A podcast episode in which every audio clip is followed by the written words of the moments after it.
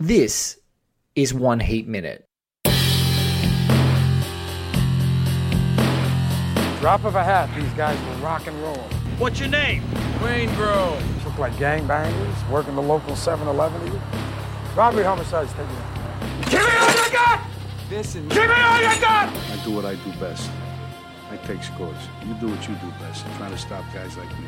a podcast dedicated to all 170 minutes of Michael Mann's LA crime opus Heat, one minute at a time.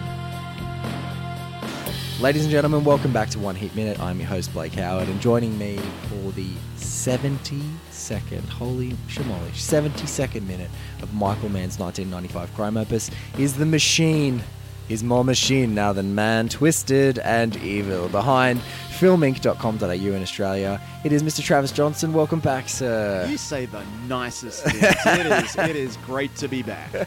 And look, I've I, I, as we do, we check out the minutes. I've we know we talked about this minute, and just now, but just before the mic turned on, we watched this minute again, and ooh, it is a cracker. It is great. And Uh, the tension, and the sound design, the and precision and the, the imagery and ah, it's just it's got the lot. I really enjoy uh, getting into the micro of this film. This It- is such a great experience. It is. Thank you so much for coming back. And so, guys, we're going to watch this 70 second minute. If you're watching on the classic theatrical cut, um, it is exactly one hour and 11 minutes in. And if you're watching on the 4K edition, you're probably a few seconds in and around. There's Mm. some weird reason that it's not exactly precise, but um, you guys will sort of hear it from what we're going to listen. So Trav and I are going to watch this again together. Then we're going to come back and talk about it to you. Uh, so have a listen.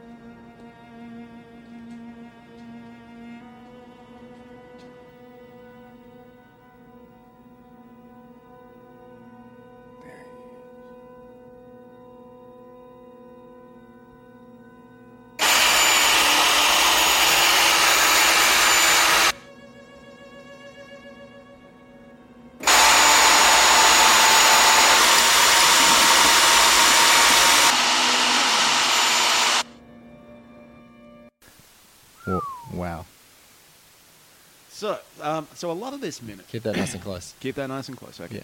So a lot of this minute is just the classic Mann obsession with watching professionals work, watching guys at the top of their game just do their thing. Because we get, you know, uh, we spend a lot of time watching Chris Shiherlis drilling the vault, Yes. uh, which any other filmmaker wouldn't pay that much attention to. But Mann is all about watching guys who are really good at their jobs doing their jobs. No matter, and it almost doesn't matter what that job is. Doesn't matter. He has an obsession with crime and law enforcement. We know that, but you also see that in um, uh, Last of the Mohicans. Okay, because that's all about watching a professional do what he does. But Yeah. he's a professional tracker and outdoorsman. So, but what's really interesting here is the interaction. Even though De Niro never sees Pacino, but it's the interaction between McCauley and Hanna when Hanna sees McCauley on the infrared camera, which Yep. is amazing. Now, at this point, um, Hanna is standing deep in shadow. Sorry, McCauley's standing deep in shadow, but Hanna can see him. McCauley doesn't know that he's being watched, and that's basically a metaphor for the, the, the, the cop and criminal relationship. And the metaphor for the entire cat and mouse criminal Yeah, and- genre. Yeah, so it's like, no, you think you're hidden, I see you. You know, Yes. e- no matter what you do, I can track your spore, you know. Uh, it's like when Di- Diane Venora says, you know, you're looking for the, the, the scent of your prey um, in another scene. So we get that. Yes. Um, you know, and that speaks to Hanna's professionalism, what he does. So I, I find that really remarkable.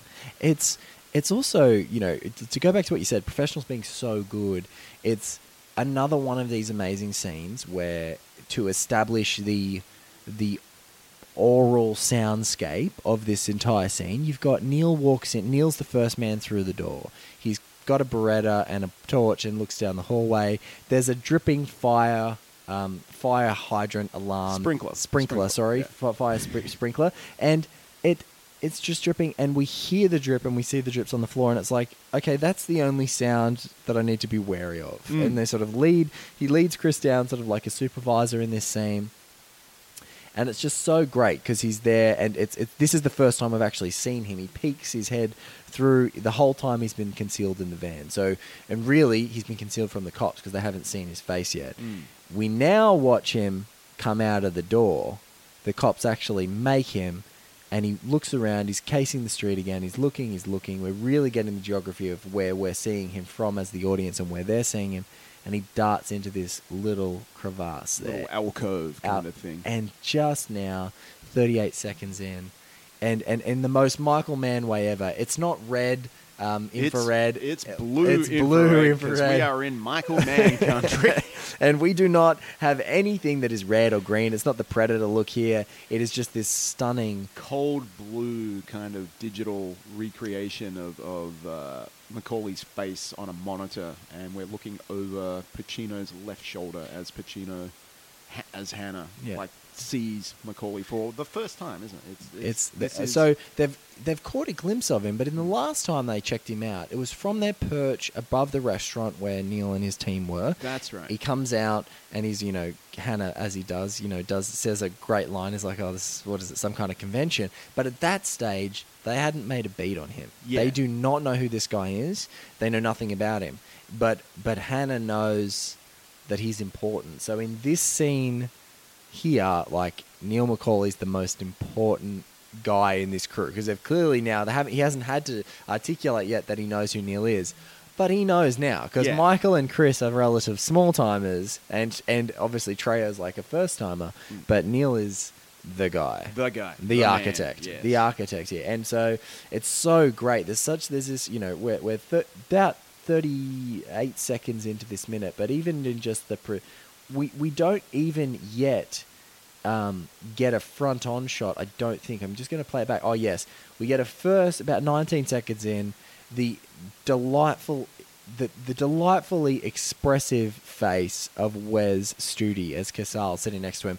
Got these I love Wes Studi Oh as an God. actor so much, and I, I want to say just quickly, like this is a remarkable film in that it's cast a, a Native American actor, like Yeah. an Indigenous American actor, in a role which is not specifically Indigenous, which is so goddamn rare. and it's 1995. Yeah. Like it's 2018. He's got M- Mykelti Williamson Mm. as Drucker, a big African American cop in you know heightened crazy LA is like a lead detective. Is pretty much his number two guy. Like Mm. these, he alternates like three number two guys. Poor um, Jerry Schwartz as uh, as uh, uh, uh, sorry Jerry Trimble as Schwartz in the back um, is is sort of the the loner outsider. Just that like. He's last, just there. He's just there, Yeah. not doing too much. But Bosco in Ted Levine, who's sort of out of focus, but man, he's got the great walrus moustache, got such expressive features, strong brow, and he's like let he's letting that man baldness go out. You've got Wes Studi here, whose face, I mean, from villain Carved characters, out of stone. Yeah, he's incredible. It, just he just has an intensity in his eyes and in, in the structure of his face that you're just like, my God, you're you, do unbelievable. you know much about him, about his background? No, I don't. Um, I read his Wikipedia biography years ago, and then when I reread it once, it, a lot of it had been redacted. So I'm going by memory here, and some of this uh, might be inaccurate, and if it is, I apologize. but Vietnam veteran, Wow. uh, think it was 101st Airborne, gets out from Nam, gets involved in the American Indian movement, so the um, uh, Native American rights movement. Yes. I'm pretty sure he was at the siege at Wounded Knee. Like, he's a serious dude. Um, that is my understanding. Now, I haven't been able to find any further info on that since his his Wikipedia page got edited. but I remember reading this and just going, "Oh my god, this guy's been around the block." And you get a lot of uh, Native American actors who come from the activist background. Uh, Russell Means. Russell Means is a big one. Who Big was one. also in uh, uh, Last of the Mohicans, Mohicans. yeah. Who died last year? Yeah, not too long ago, yeah. real shame. Um, but yeah, I've got a lot of time for Wes Studi. And people forget he's also a, a gifted comedian because if you've ever seen Mystery Men, Yes. where he turns up as Oh. the Sphinx, and He's so good. Oh my god, he's so good. he's so good. And uh, of course, he was in Avatar. Avatar as well. Yeah. Yeah, he's in Um, Avatar, and and you know the, the his big run in uh, in the nineties was you know in the best picture of Dances with Wolves, he runs straight into Last of the Mohicans and then does this. And Geronimo's around that time Geronimo's as well, um, which was by what's his name? Did the Warriors? Uh, why am I blanking? This is embarrassing. We can we cannot MDB. That's cheating. Walter Hill. Walter, Walter Hill. Hill. So he played Geronimo for Walter Hill in an underrated Western classic. I just wanted to go on a sidebar and gush about Wes Studi because I think he's awesome. And in any minute that we can, I will allow any kind of uh, gushing about Wes Studi because he's just incredible. But you've got this great scene, and there's and Vincent here. There's something like satisfying, satisfied about his face. He's Yeah. He's very open in this scene, just looking. he's fully engaged. yeah, Yeah. and it's. I imagine it's like. Uh, you might have it. I know my wife teases me about the faces I pull if I'm really engaged in something. Like I'm just so engaged. Like she's like, "Hey," and I'm like, "What? Oh, yeah, sorry." sorry." Because you lose all self awareness. Yeah. You know what I mean? Like you're, you're so in the moment and, and engaging with the work or the art or the, the, the project or the object Yeah. that, you know, you, you're no longer wearing a mask and you are just, boom, you're right in there. Yeah, I've recently Which can be embarrassing. recently at the Sydney Film Festival. Garth was teasing me. We saw an amazing film by Bart Layton called American Animals, and I was Mm. riding every tense moment of this really engaging film. And he was like, "I've never seen you lean. You nearly fell off your chair. You were leaning so far forward in your seat." And I was like, "It was a freaking exciting movie, man. I was all about it." That is But I- a that's a great film. But I- um, but- I was conversely, I was uh, when I saw Ready Player One with Anthony O'Connor. He was Yeah. next to me and he was like, "I I could hear your teeth grinding through the entire film." So there, there, there's a there's another end to that. there is another. There's, there's a they're on a spectrum. In the words of Heat, that's a flip side to that coin, which uh, which which is grinding teeth or, or sighing repeatedly Yeah. or shaking one's head, like settling the shoulders. Oh. and do that, like, oh god. yeah, that exactly. Which we don't do in Heat because it's an incredible film. No, you never do it in the Heat, but it's he is he is enthralled right now. He's like he's so waiting to see what happens out that door. He's completely open to it. That cut between the door opening on the monitor and our sort of third person uh, angle on McCauley coming out of the door. Like that, that's just a really good cut. There's- it's just on a technical level. I really there- like that edit. There's excuse me. This scene um, for the muted activity Hmm. has amazing cuts. Like, as in, just to demonstrate proficiency of you know um, Michael Cheritto on the on the pole, Tom Sizemore, Mm. Kilmer breaking the lock with the bolt like that he punches through. Everything here is so beautifully, and the movement and the, between the different geography of the different uh, parts of the scene is so uh, Well, on point. As a director, Mann loves to show you things that other people would cut away from. Okay? Yeah. Because, like, narratively, almost nothing that happens in this scene, apart from, well, this minute, apart from Hanna seeing McCauley on the monitor, yes.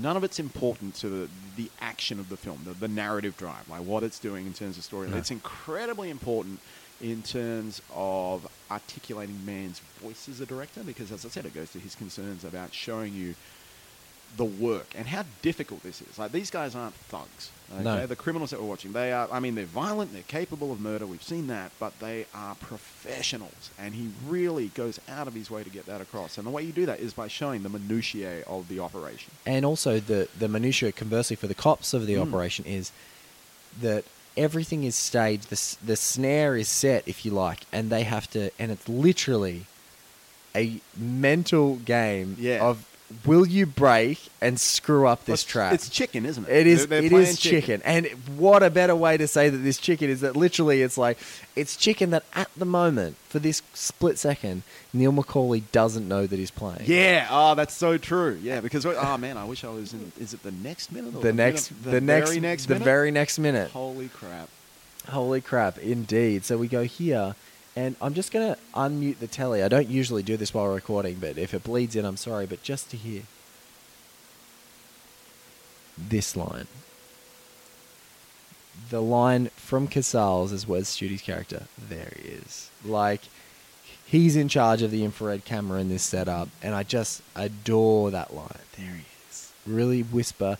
They are in the moment right now. There's no mucking around. Oh, Here we great. are.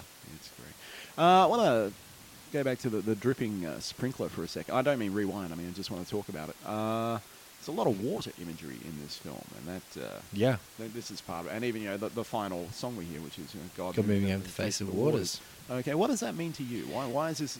Why, why is there this obsession with water? I think with Mann, and this is something that I've sort of articulated more in an intellectual capacity with a, a thesis that I did, but I think Mann's obsessed with the sublime. And what sublime philosophically means is like, uh, usually relates to things in nature. They talk about a volcano being sublime and about like sublimely beautiful, which means that it has such a lure to you, but it will kill you instantly. And I think in a lot of Mann's work, water, especially staring out to the ocean, it's so vast, it's so um, intimidating, it's so beautiful, but it will kill you. And I think that, that that that the way that Mann manifests that for me is like these guys are on a line. You know, we see Waingro as a character in the film who kind of operates outside of morality. Yeah. He's like the great exception to this rule. Like there seems to be, and even Van Zant to an extent with like white collar lack of morality on another side. But I think that these guys, to be where they are in the pocket of like uber professionals on either side of their line, they are just deftly on this line that can land them into legitimacy or land them onto the opposite side that they want to be in. And mm. so I think it's that it's like treading that line. And I think Pacino has got that, especially with that manic energy as Vincent Hanna. There's a line that he totally could cross, but never wants to. Well, the film punishes people who cross the line. The film punishes people who don't respect the sublime, like Yes. Waingro, like Fichtner's character, Yeah. and ultimately McCauley. McCauley. Ultimately, McCauley gets punished because he steps outside of his relationship with the milieu in which he inhabits. Yes. In which he inhabits? That's a terrible sentence. Which he inhabits.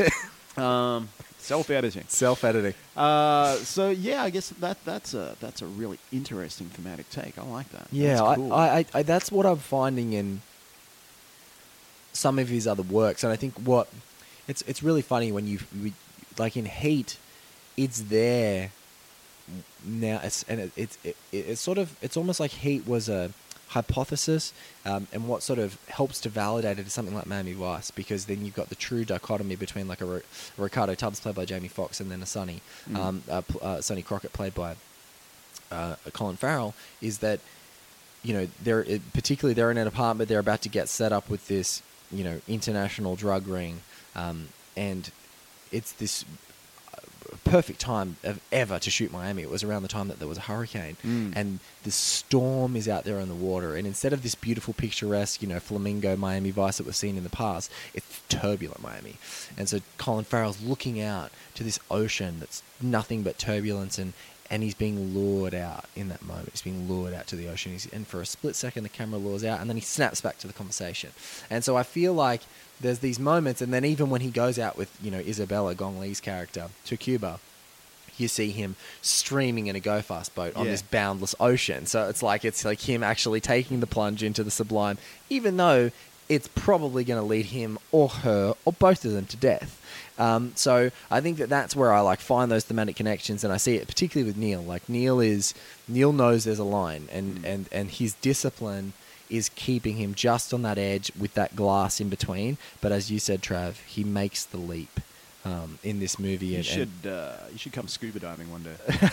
that'll that'll teach you about the sublime. Like, no, I'm, I'm serious. Like, it's really good. Personal anecdote. Um, and talking about the, the water imagery and the, the, this idea of the sublime, which I am gonna be reading up on tonight. I'm doing a deep dive. But uh, early in my scuba diving career, I went on a pre-dawn dive.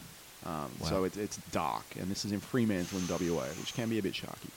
Uh, so and diving when the sun isn't up is a bit fraught. I would Um, say is terrifying, but yeah, yeah, fraud because is you can't see. Like you can, you've got a torch, you can see stuff. But um, my instructor took me on this dive. There's about half a dozen of us, and I got to see the sunrise from underwater. Oh my god! So you just see the, the sunlight start lancing down from about oh, we're about eight meters down, um, and that was that's as close to a religious experience as I've ever had. So Michael Mann, do a scuba diving movie, and and I want you know instead of having like, your your isolated. Uh, existential professional hero staring out over the ocean, have him staring up through, Through the, the ocean. ocean. as the sun rises. Do that for me. That'd be great. Now, if Michael Mann ever heard that, that would mean he's listening to this podcast. Yeah. Which would make my heart skip a beat. It's not impossible. You got a mention on uh, Birth Movies Death this week. I did. That was pretty cool. It was very cool. Mm. Uh, yeah, very, very cool. So thank you, Cam Williams, who has actually been a guest on the show, mentioned and talked about this show. So thank you for that. But I was very, I, I was pretty flummoxed and uh, and almost did a backflip out of my uh, commuting to work Yeah. train seat as I was reading that. So that was very cool. I got a, a very, very uh, strong sort of thrill of, of, of joy and recognition. It's, ah, great. Yes, thank you, thank you, because you know this show um, is full of uh, uh, uh, male and female crazy professionals who wish they were existential heroes But we're in, not. in Michael Mann movies, uh, and instead we sit here and we do this. But but I, I think yeah, the, the water the water motif in this particular scene, like I think, is Mm. super strong in the amazing silhouette scene where he um, Michael Mann re, uh, recreates an Alex Colville painting Yes. uh, that is as strong as it gets because especially that beautiful um, side profile look of his face as he's looking out to the ocean. The water scene in here is just it, it's really evident in like um, I'm trying to think of some great ones is. Uh, Robert Rodriguez Sin City does it great when they're uh, planning, you know, we need this. And Yeah. Marv's talking about all the guns and stuff that he's going to use or whatever. And he's like, And my mitts. in my mitts and like and you see little flashes to stuff edgar wright loves like little jumpy cuts of like cueing a sound and then showing something else instead or um, you know hot fuzz does it the best as equipment is being and compiled the, the car doors slamming. Car door. Yeah, and the use of sound. But what's interesting here is uh, McCauley recognizes that the, the sound of water is a potential danger, which feeds into your theory about the sublime, the idea that it can destroy you. So as, as a symbolic definitely symbol, symbolic symbol, another great sentence today from the Trav. Um, it works really well, you know? and it's really subtle. It's you know like you could not notice that having watched the No. film a hundred times. and and and also that just even being aware of danger as a sound and water and just anything it's like it's going what is danger in this situation Mm, in this partic- context. in this context of where we are and right now that drip is the only inorganic or sorry organic but also inorganic because it's Mm. coming out of something artificial sound that i need to understand yeah, in this environment. I need to get a beat on that and figure out what where it is. Okay, I know where it is. That's a potential danger. Fine. He walks outside in dead silence, and beautiful Elliot Goldenthal's score is just ringing and ratcheting up each micro, you know, pulse of and then tension. we're, we're suddenly seeing it from the actual source of danger that he is completely unaware of. Yes. it's beautiful. and it is just uh, you know um, when when I when I'm compiling this list and I'm revisiting this, you know, I, I call it I call it like um, my sort of flux of twenty or so minutes, a roving twenty minutes of this movie that I'm watching to Yeah. prepare. Um, when I saw this scene, which leads into the amazing reveal in the next scene. Um, it's just it's like a it's one of those moments where it's a tragedy that I can't blow it out into greater than the minute. But in the words of McCauley, that's the discipline. We're right here in this minute, but it's just so beautiful. You get to see his face, and this is literally. They are pretty much staring at each other face to face on almost the same eye line, if you like, face to face across the street, and they do not know, or one of them doesn't know that they're playing a game of chicken and they're there. What I, one thing I really like about Heat narratively is it really does stick to its own defined rules. Like it, it doesn't do anything like there's not a traitor in the ranks. It doesn't No. try and cheat you. It doesn't try and do a sudden reveal. It doesn't No. try and do a big twist. You know, it, it, it, it's spoiler free. Like you could tell someone, oh, and at the end, fucking Hanna kills McCauley, and that hasn't ruined the film at all. No. And, know, like and it- there's a modern movie like so. Let's talk about like a heist movie that came out recently that's causing some co- controversy. It's like Ocean's Eight. Um, comparing Ocean's Eleven to Ocean's um, Ocean's and, and Ocean's Eight for a second and Heat. I love that Heat does that because the rules of these crews, like Hanna doesn't have a crew that's feeding information to McCauley that's causing some bullshit drama, Mm. like unnecessary drama. Nor does his crew, you know, whatever. There's people trying to cut in Yeah. to the crews it from channels that they see weaknesses in, but it's not. It's it's not. Um, it doesn't feel contrived. It doesn't feel like it's trying to hyper, you know, uh, hyper emphasize that Like, drama. th- there's a version of this story where, say, um, Chris Shiherlis gets flipped because he's in debt. You know what I Yes. mean? It's like we That's- are, yeah, like and that's in. I, I mean, we could Yeah. do some IMDbing right now and find that story. Yeah. many times. Yeah, and I'm really happy that the film doesn't do that. I No. think that would be a, a real disservice. And I think that you look at something like Ocean's Eleven, and the great thing about Ocean's Eleven is that you've got the awesome um, Terry Benedict character, um, uh, played by oh my god, I've just gone Andy blank. Garcia. Andy Garcia, the amazing Andy Garcia. I was just watching Hoodlum yesterday. and Oh, he plays Lucky Luciano in He's that. so which is- fantastic. He's such a fantastic actor, and he's a great villain because he's an obsessive. He's one. He's almost like a manny professional. He's like Mm. hyper. Everything is is to a T. Um, and then you flip it to Ocean's Eight, and the difference is, is that there's no real villain at the Met.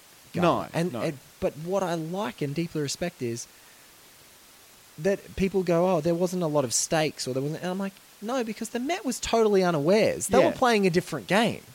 For sure. They for were sure. playing a completely different game. There wasn't there wasn't someone. So I like when movies uh, uh, in- inhabit their own rules. They're not going to fight like if they've been planning it for five years and they don't really have an adversary. Yeah. Then of they're the gonna cal- just- then they're going to walk through, Yeah. and it should be the walkthrough thing. In a weird way, in, in Ocean's Eight, the enemy is the culture and what the Met represents. This Yes. kind of really performative femininity. This idea of you know woman as, as, as clothes horse and model and, and public performance, and, And that's pu- what they're fighting against. and and they're fighting against all of those archetypes that each of those people had fallen into. They're fought, fighting against all of their destinies. Yeah. I, I, I, I'm prescribed to go get a real corporate job if I'm a, a young Japanese woman who's a skater. Yeah. I'm prescribed to get married if I'm an Indian woman who's a jeweler. I'm prescribed as an actress to just shut up and wear the clothes and the jewelry and do this. If I'm an aging f- fashion icon, I have to keep up to keep up the pace. Otherwise, I'm out. You know, there's all those. I, I think that's a great take, but movies when they have their established rules and then follow them, even though, and also, like once you build the right rules, yes. it's a really great because you're like, oh shit, this train, these trains are going to collide. There's Mm. something that's going to happen. And that's how suspense works in a weird way because it's not you know the obvious suspense is you know Hitchcock said you show a bomb under the table. You Yes. know, and you're aware of it, the audience isn't. But also, if you establish the rules of your narrative, and then when you disrupt those rules, the audience can sent like they un- uh, you know a, a, a, a canny audience will understand that. Yes. and they will get set up like something's gone wrong. And if you pay that off correctly, that's when it works. And if you've just broken the rules because you couldn't figure out a way to write your way out of a situation, well, you, you've screwed up. And Yeah. that's bad writing. But good writing is you establish the rules and you break them in order to set up a payoff, not to get yourself out of a corner. No, and the great rule that gets broken later for us is that these lads have, you know, with the Tom Sizemore's, hold it! We've left the loose end. Mm. And they dump, you know, we're seeing here in the middle of a, um, a, a, a heist, a sting, go, you know, a, a sting for a heist going wrong. And later on, Waingro is. The fact that Waingro's out there and leaving the loose end with Van Zant Yeah. means that there's a, a way to cut in, and the cut in comes in a stupid anonymous call on the middle of a day. Um, after they've already been dumped and they're, Yeah. they're, they've got no, they haven't got a leg to stand on. They don't know where these guys are. Mm. But because the rules have been established, it works. It's not Yes. just and then suddenly, you know, it's No. not it's not Deus Ex, ex Machina. It is No. well and truly established um, in the narrative how this world has been set up for us. So it, it works a treat. And back to professionals here at the 44th second. I love that just the sound design of this Oh, God. screaming drill going through glass and metal and. And- oh, And what's great is it, it plays with your expectations because you're thinking burglary, sneaky. We gotta you know tiptoe in, and these guys just like yeah, yeah. Like we're in the dead of night. We're, we're, we're set up. We've killed the alarms. We Yeah. know that we're allowed to, you know, moderately go in heavy. And I, you know, the line that comes back to me a couple of times is go to re- any recent Highline burglaries that have mystified us as, Yeah. in the original sort of investigation. But it's such a, it's um, it's also him manipulating us so beautifully here is because it goes from this goddamn wonderful tension being drawn out by uh, Elliot Goldenthal and this, you know, uh, infrared face off playing chicken when someone else doesn't know they're playing chicken with you. And then I actually think that might be a good sidewalk game to play in Sydney, um, just for friends. Play chicken with people who don't know they're playing chicken with you. Uh, that could hopefully be uh, something we could do after the podcast. But here it goes bang to this really grating sound, and you're Mm. like, "Holy shit! Okay, no, it's just it's it's just a drill." yeah. It's and and and this is a very thief moment, you know. Um, Oh, is it ever? it- yeah. like you know, uh, down to this. It quickly cuts back to our third-person shot um, of uh, De Niro there in his little crevice, and it's a little bit more defined. You get the, you get sweat beating off of uh, Chris Shiherlis's face.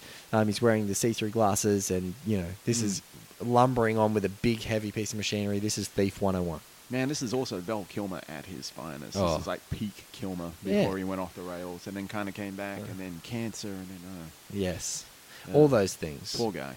And poor guy for his later life, but Yeah. um, but he's such a fine actor, Mm. such a good actor, done some amazing roles, and like, I mean, if you can have in your same career Jim Morrison, Chris Shiherlis, Batman, and then Gay Perry, I mm. think you've got a and Doc Holliday. and Doc Holliday. Oh my gosh. I'm your Huckleberry. What a great what a great era. Yeah, that was you know, this is Peak Val. Peak Val. Loving it. And so he's here and he's just you're watching this, you know, you're watching this water bead off of this thing. It's all very technical, multiple drill points. They've clearly got it all staged out. And he's just taking his time to get there. And then the final frame the camera starts to squeeze in on Vincent, being totally open to this scene. Mm. We're gonna snatch these guys. The minute that Chris Shiherlis walks back out that door with anything, these guys are popped, and then Next minute. the next minute, then we get into the next minute. Oh man, Oh, what a film! It it never never fails to fascinate me.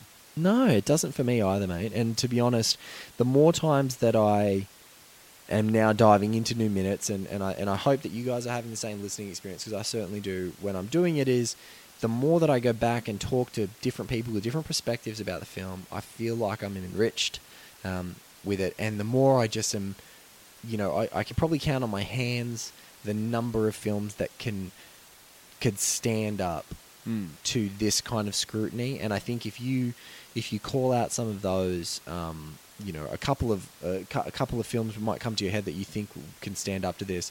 They are true masterpieces that can stand up to not a wasted minute, sometimes not a wasted second, sometimes not a wasted microsecond of a cut of a frame of a freeze frame of a performance. It's just and and for all the action in this movie, this is one of the stillest minutes, Yes. especially in performance terms, because Pacino is as open as as you like, and De Niro is as relaxed and open and calm and receptive to the outside world, and it's just so tremendous that they're so rich and there's so much going on in this story. And listen, it's only it, it's an hour and twelve minutes in in like a in in we still have an hour and sort of circa 38 minutes to go in oh this movie God. And and so you feel like sometimes you barely scratch the surface because there's so much more that is to come but i still thoroughly enjoy talking about it. It is, and as we were saying earlier uh, before we started, uh, it, when they inevitably uh, do like an HBO style prestige TV adaptation of Heat, which there's got to be a conversation happening somewhere, right? Somewhere, Like, uh, right. if you were looking through like lists of properties, you know, rights that you have access to that could be sort of judged for like a, a, a ten hour one, you know, ten Yeah. hour a season, Yeah. adult, uh, sophisticated cable show, like Heat's got to be on that list. has right? to be has to be Um, but we've also discussed how easily that could come off the rails. yeah, completely. Um, but uh, you know, one of the things that I said is that, uh, and and Trav and I were talking about before, is I think the only way that you can really do that is to really take some of the smaller stories that are in this film, Yeah, yeah. and expand upon them significantly. It's like Waingro. The, you know, yeah, what happens? You know, what happened to Waingro? That maybe it's you know trickling in with some of the some of the heinous stuff that Waingro gets up to. Uh, getting to know you know the young black prostitute and even her family and her mother who we later see in the film getting to see a little bit more about Justine and, and her character Mm. getting maybe a little bit of past of Charlene Shiherlis we talked about Chris in Vegas maybe there's a side episode of Chris getting up to mischief in Vegas and and that turning into some gnarly stuff that happens yeah, out but, there but not messing with the, the central narrative. But the really central narrative the needs to- universe and, Yeah. and, and the, the milieu and uh, the ensemble cast. yeah, the, the central story, don't touch it, Yeah, hair of it. Don't touch a frame. Do it. Do it as close to the letter as you can.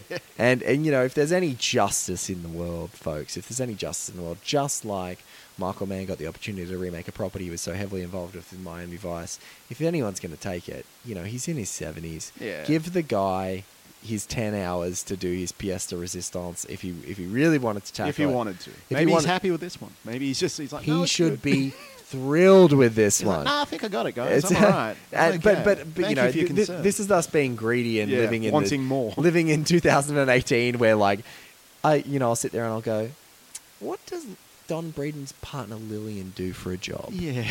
Like, what does she do? She- you know, It- it- it's important not to fall into that trap, which a lot of uh, media consumers do, is confusing more with better. Oh, Okay, So, absolutely. you know, the definition of better is not more. Sometimes you get a really good work, and that's it. You don't need prequels, sequels, backstories. and You just get what you get. Yeah. You should probably be happy with it. Yeah, I really, um, I relish those things that are Mm. one and done. I don't need the Apocalypse Now prequel Yeah. ever. I didn't even need John Wick 2, really. yeah, true. Um, and you know, there there are certain, and even some things you can uh, blissfully ignore any sequels exist. Like just watch Jaws yeah. And never watch any of the others ever again. I, uh, Michael Caine famously said he'd never seen uh, Jaws the Revenge, but he's seen the house it bought for him, and it's very nice.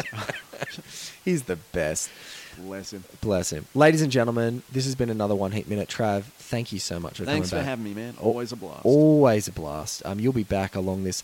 You know, I've- I think w- we can make some time the next 138 minutes Yeah, to yeah. get you along. We can circle back around a little more heat dialogue. I think we can do that. We can do that. Um, ladies and gents, thank you so much for listening to the show. If you want to find um, Trav, he's at Celluloid and Whiskey, or is it's it just ce- celluloid whiskey. Celluloid There's whiskey. Not enough, wor- not enough letters. Not enough letters on, On the damn Twitter. Twitter. But he is all over filmink.com.au. You will find his reviews. You'll find that. Uh, celluloidandwhiskey.com Yep. um, is his personal site, so you can check him out there. Um, his Facebook page is one of the best places on Facebook. Facebook generally sucks, but if there's a place that you want to find hearty and hilarious, and sometimes uh, uh, Travis has to step in as a referee to moderate some conversations. Uh, Jesus. ever. yeah, my, my, my Facebook page is a party. is- Come on in. Come on in. Join, BYOB. join him. Um, guys, oneheatminute.com for everything. Um, I'm Blake. Uh, is Batman on Twitter, as you guys would have heard across the series. This is your first episode. Welcome. Um, please go back through our back catalogue. Everything's at oneheatminute.com. Um, and our, our links to our relative um, you know, uh, apps to download our podcasts are all there as well. Um, thank you to Garth Franklin for our website design, Mr. Paul Davies for our awesome theme song, and once again, thank you guys for joining us for Heat, and catch us next episode for more Heat around the corner.